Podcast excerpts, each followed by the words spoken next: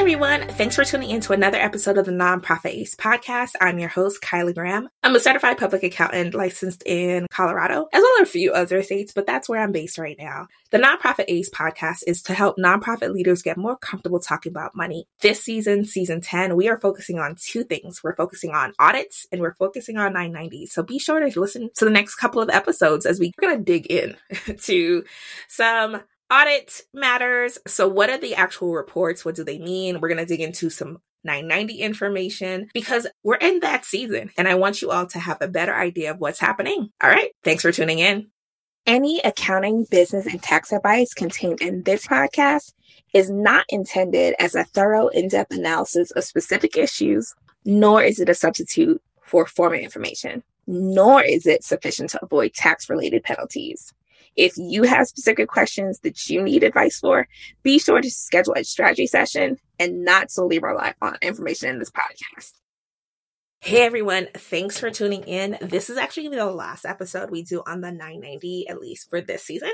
And so we are actually talking about the 990 Schedule I today. It's the grants and other assistance to governments, organizations, and individuals in the US. So the reason I want to talk about this one is because over the last few years, specifically for the pandemic, there have been more organizations who've been giving out assistance to people even if not necessarily to the government and other organizations. And so this is a forum that's probably new to you all.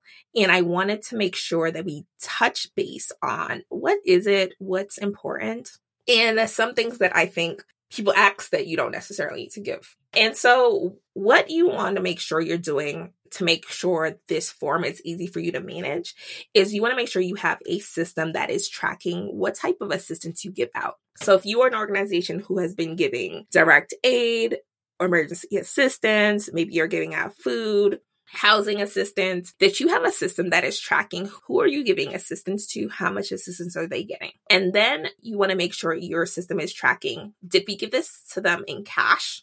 Or did we give this to them in a non cash form? So, did we give them food, which we value based off of poundage? Do we give them clothing? So, think through what it is that you're doing and what you're giving.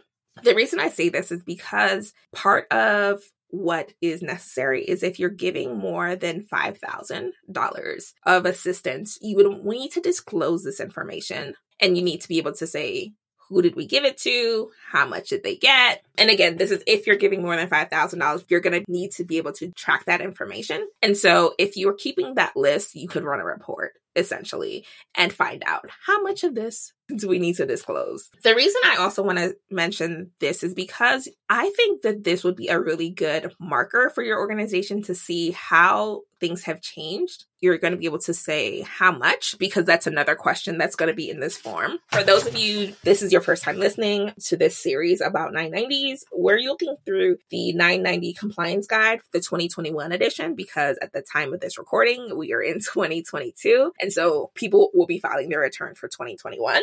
This is published by Wolters Kluwer and it's prepared by Clark Nuber. Clark Nuber is a fairly well established nonprofit firm. We're actually going to be working with them with one of our clients. And so I'm kind of excited to work with them. I'm like, ooh, I like use your reference materials. So I'm excited to know what you have to say about the way I do things. So, what you want to be able to say on the first part of the schedule, it talks about where you're giving money to organizations and domestic governments. And it's for any recipient that received more than $5,000. So again, you want to be able to track who are you giving money to and how much are you giving them when you're talking about organizations and governments, you're going to have to be able to list their EIN number. So that's the employer identification number.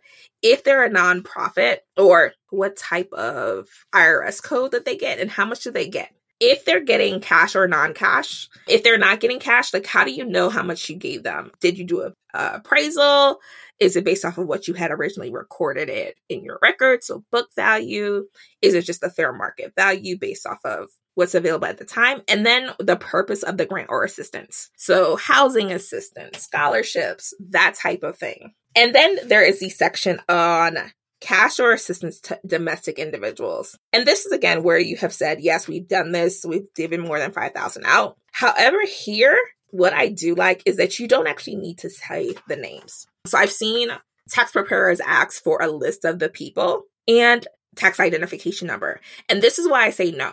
Don't give that to them because if they don't fall into that first category of domestic organizations and domestic governments, the IRS ask them for that. And so, yes, you might want to know the names for informational purposes to make sure that this is something that is necessary, but you do not need to go ahead and say, oh, well, here's everyone's social. No, terrible, terrible idea.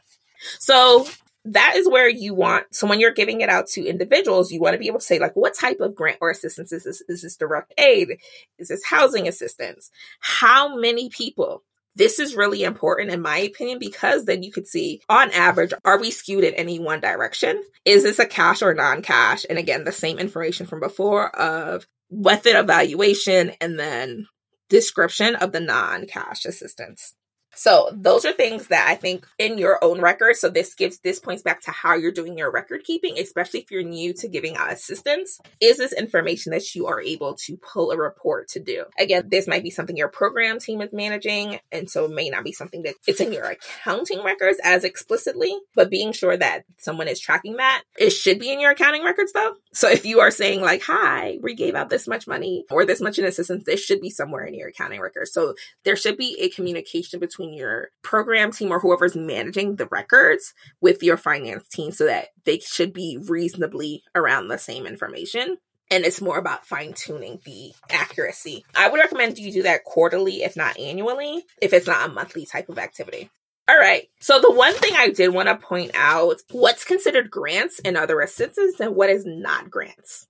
Okay. And so this is why I think it's really important that you're clear about what you're doing and why you're doing it. So, what is a grant or assistance? It's an award, it's a prize, maybe it's a stipend or a scholarship, maybe it's a research grant. So, those are prizes, those are grants, those are other assistance. What is not grant assistance? Salaries.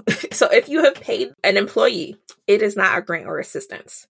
If you have paid an independent contractor, so you paid them for a service that they did, that is not a prize. That's not a stipend. That's a payment. So if they're an independent contractor and you're like, hi, do this thing for me and I will give you this money, there's a direct exchange.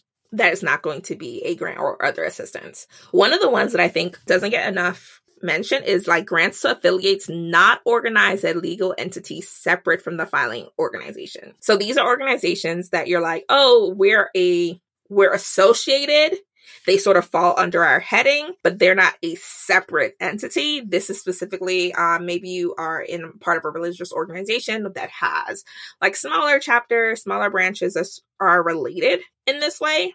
And they're like not a separate entity. They don't do their own filing. So any money going between the two is not going to fall into this grant or other assistance.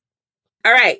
So those are the pieces that I thought would be really helpful to point out. I would say that you want to think through how you are doing this information. There is another form that talks specifically about non US places outside of the United States. That's a different schedule. I'm not going to dig into that without prompting from you. So if you do want to hear about the other schedules or any other feedback, I would love your information. I would love to know what you want to hear. Thanks for tuning in to another episode of the Nonprofit Ace podcast. I'm your host, Kyla Graham. Be sure to subscribe wherever you're listening, leave me a review, and you can follow me on social media. I'm at CNRG, so Synergy Accounting, on Instagram and Facebook. Bye.